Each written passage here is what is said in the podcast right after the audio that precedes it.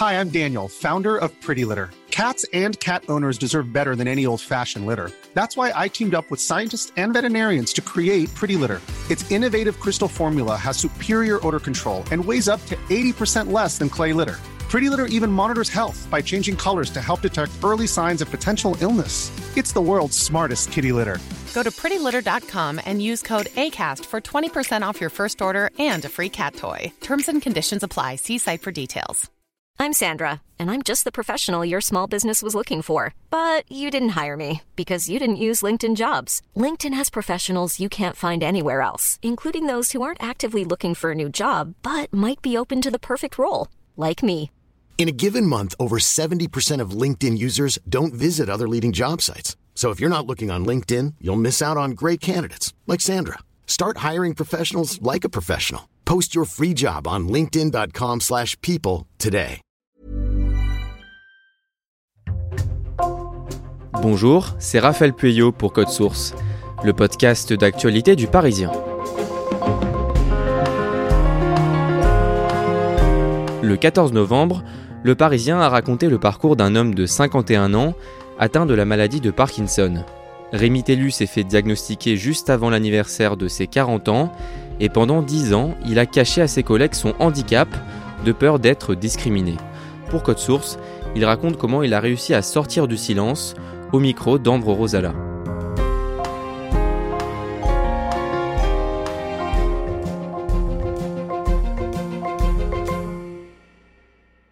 Rémi Tellu habite à Paris où nous nous rencontrons.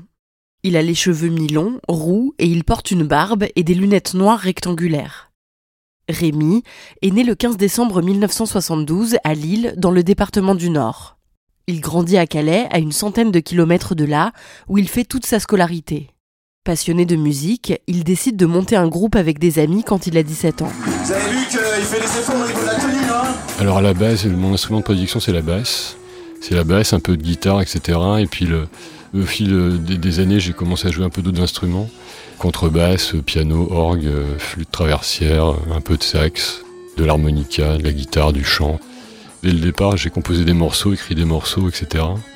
Ça m'a toujours plu de créer des choses.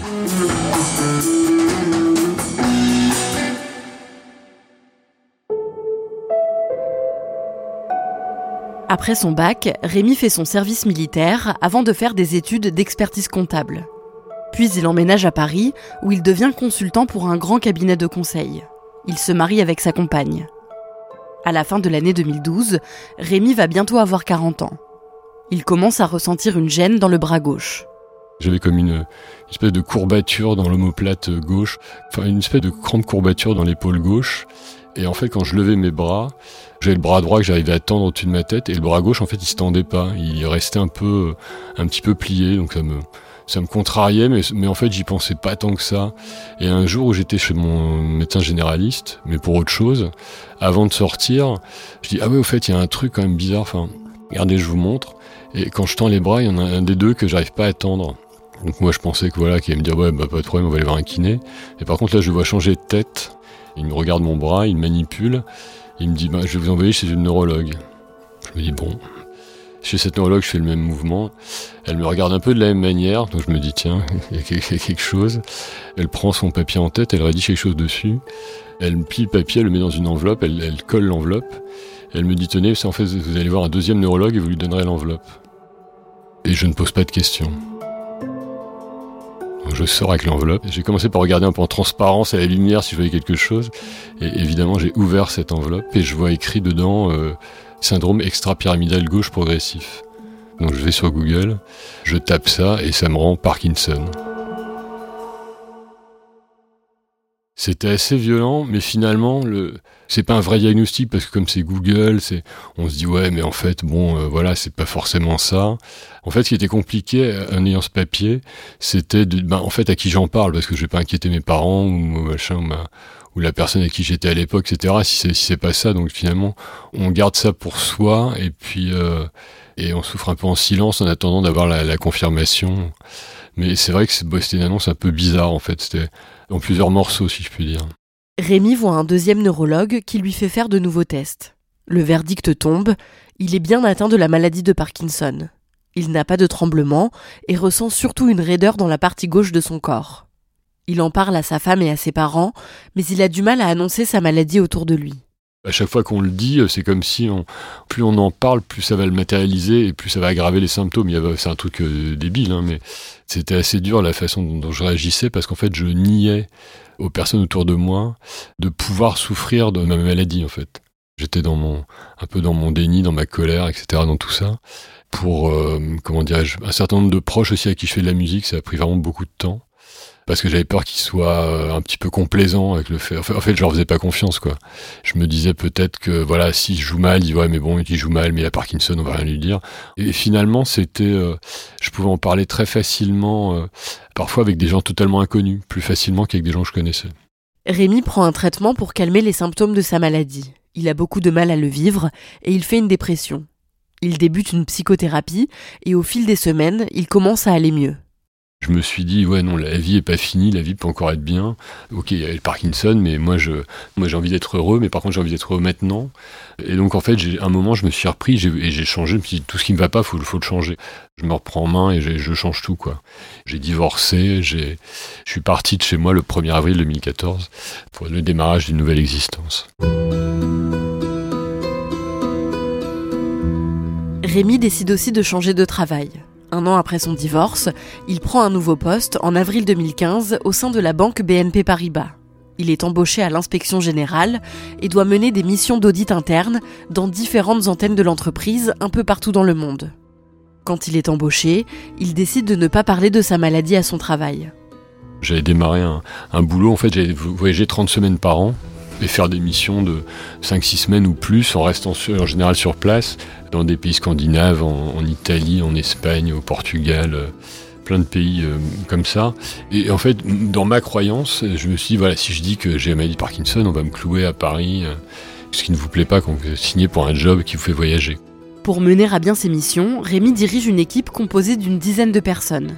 À chaque fois, ils travaillent tous ensemble toute la journée dans la même pièce. Et Rémi a parfois du mal à cacher ses symptômes. Par moments, voilà, j'ai des mouvements involontaires quand les médicaments font trop effet ma main gauche où j'avais parfois j'arrivais pas à taper sur le clavier, le fait de mal marcher, la fatigue aussi, hein, la fatigue, voilà, difficulté de concentration pour des missions qui sont censées être des trucs, enfin on est censé être un peu l'élite de la banque qui fait ses trucs à la perfection, etc. En plus, quand on est chef de mission, on parle tout de suite au, patron du territoire, au CEO, enfin voilà, avec le, top management, par exemple de Londres ou de, Dublin, de voilà d'autres pays. Donc il bah, faut, un peu être à la hauteur. Et ça m'est déjà arrivé de faire des entretiens comme ça avec, par exemple, une énorme crampe dans le pied. Donc donc euh, bah, la personne me parle, mais moi j'écoute qu'à moitié parce que c'est un peu difficile. Pas moyen de taper sur mon clavier, donc en plus je prends pas de notes. Puis l'entretien après finit voilà par se terminer, et je me dis mais qu'est-ce que la personne a dû penser de moi La personne voit très bien, je prends pas de notes, doit sentir que je suis pas complètement euh, concentré. Et moi après j'essaie de me rappeler de ce qu'elle m'avait dit, mais enfin bon, on retient pas une heure d'entretien sans rien noter. Donc c'est des moments un peu de, de solitude quoi. Un jour, son neurologue lui apprend qu'il peut faire une demande pour être reconnu comme travailleur handicapé. Rémi attend deux ans avant de constituer son dossier, et alors qu'il s'apprête à le déposer, il se dit qu'il faudrait qu'il parle de sa maladie à son employeur avant de faire cette démarche. Là, j'ai des symptômes qui s'aggravent un peu, donc j'aimerais bien en parler. Donc, j'en parle à ma famille, à plusieurs personnes. La plupart des gens à qui j'en parle me disent euh, oui, ben, si ça te fait du bien, faut en parler, etc. Et, juste au dernier moment, il y a ma, mère qui me dit mais est-ce que tu as appelé ton oncle? J'ai un oncle qui s'appelle Daniel, qui vit à Lille et qui est un, grand médecin, voilà, un grand prof de médecine, qui est un peu une référence pour ma mère, enfin la référence de tout. Et du coup, elle me dit est-ce que tu l'as appelé pour lui en parler? Je dis non, bah écoute, je vais l'appeler. Donc je l'appelle le soir, la veille du, jour où je voulais l'annoncer. Prend totalement le contre-pied de tout ce que les autres m'ont dit avant. Lui me dit, mais surtout n'en parle pas, quoi. Surtout n'en parle pas. Moi, j'avais fait toute la démarche dans ma tête d'en parler. Il me dit non, mais n'en parle pas, tu vas être mis de côté. Et du coup, ça m'a fait complètement hésiter parce que c'est quelqu'un voilà que, que j'aime beaucoup et voilà que je, enfin, son avis compte pour moi. Et donc, du coup, j'en ai pas parlé cette fois-là. J'ai gardé ça de côté, j'ai attendu. Et finalement, je suis très content de ne pas l'avoir fait à ce moment-là. Enfin, vraiment, ça allait pas. C'était pas un moment choisi, c'était un moment subi. Rémi continue d'aller au travail sans rien dire et en cachant ses symptômes.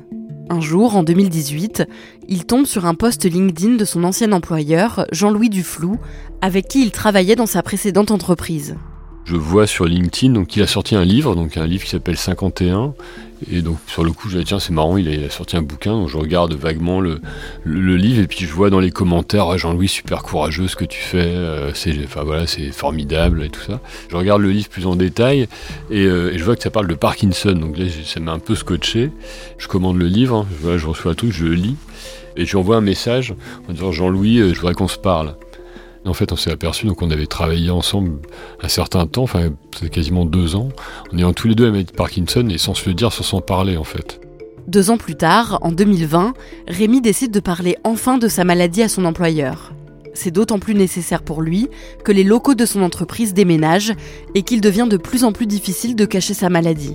Les locaux de déménage de la rue Saint-Fiacre, du centre de Paris, vers euh, la porte d'Aubervilliers, et donc avec un trajet complètement différent, des longs couloirs de, RER, e des open space interminables à traverser où j'ai l'impression que tout le monde me regardait boiter, en fait tout le monde s'en foutait. Mais tout ça fait que voilà euh, m'a remis un peu dans cette situation où je me suis dit là il va falloir en parler d'autant plus que j'avais du mal à arriver le matin j'avais du mal à être concentré, j'avais parfois des jours d'absence qui en fait étaient des, rendez-vous médicaux, mais je mets des jours de congé à la place au dernier moment.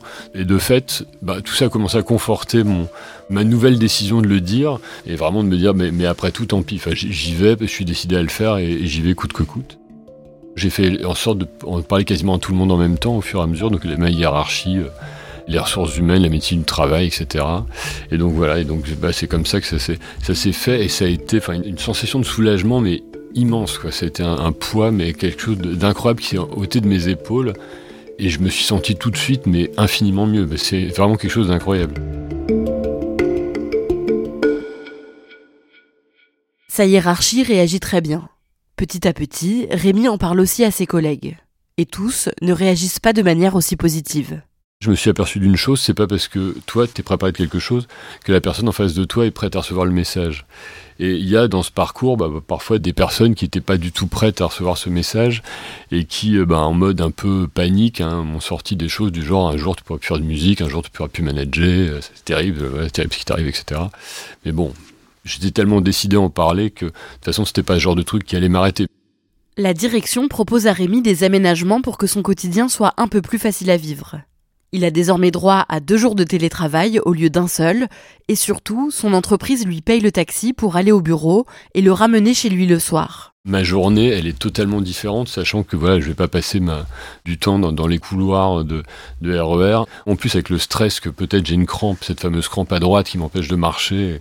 Et de fait, oui, ce qui a changé énormément, c'est que toute l'énergie que je mettais à me, à me cacher, j'ai pu l'utiliser euh, à autre chose, c'est-à-dire à plus à être, à être plus moi-même, à faire mon job, hein, tout simplement, parce que avant tout ça que j'utilisais pour me cacher, forcément, je l'utilisais pas pour travailler, quoi. L'année d'après, en 2021, Rémi participe dans le cadre du travail à la fresque du climat. C'est un atelier sous forme de jeu pour sensibiliser aux enjeux du réchauffement climatique. En rentrant chez lui le soir, il décide de décliner cette idée et de créer un jeu de société pour parler du handicap au travail. Et en fait, en rentrant chez moi, j'ai mis mon ordinateur de côté, j'ai pris des feuilles, des feutres, des stylos, etc. J'ai posé tout ça par terre devant moi et je me suis dit, je vais raconter mon histoire à travers des cartes. Et j'ai passé, ouais, tout, je sais pas, toute une nuit à faire ça chez moi. Il y avait une feuille, c'était écrit départ, une autre, c'était arrivé. Et je mettais un peu toutes les choses vécues, un peu au fur et à mesure, les différentes phases, donc le diagnostic, comment j'ai vécu l'annonce, ce qu'on se prend un peu dans la tête, comme les, préjudices, la, la culpabilité. Et de fait, ça m'a complètement débloqué.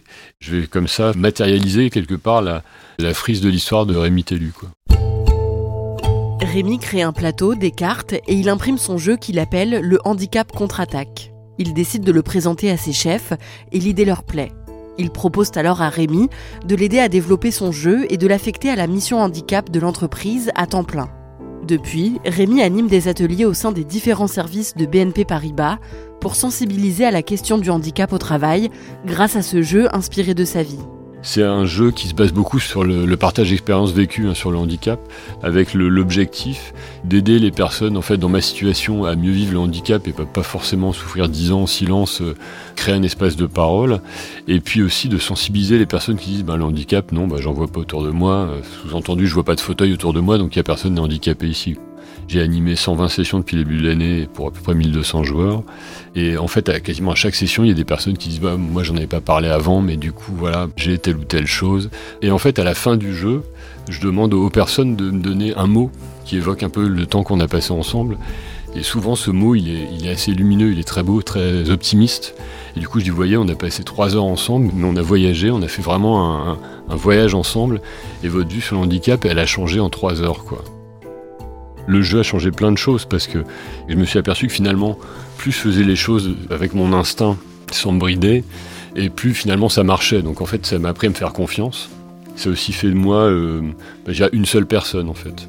Il n'y a plus le Rémi inspecteur ou le Rémi consultant, euh, puis Rémi qui est chez lui, Rémi avec ses amis, Rémi en famille. En fait, je suis redevenu une seule personne complètement centrée en fait sur ce que je fais. J'ai l'impression de contribuer à, à vraiment aider des personnes et là, je me sens vraiment utile en fait.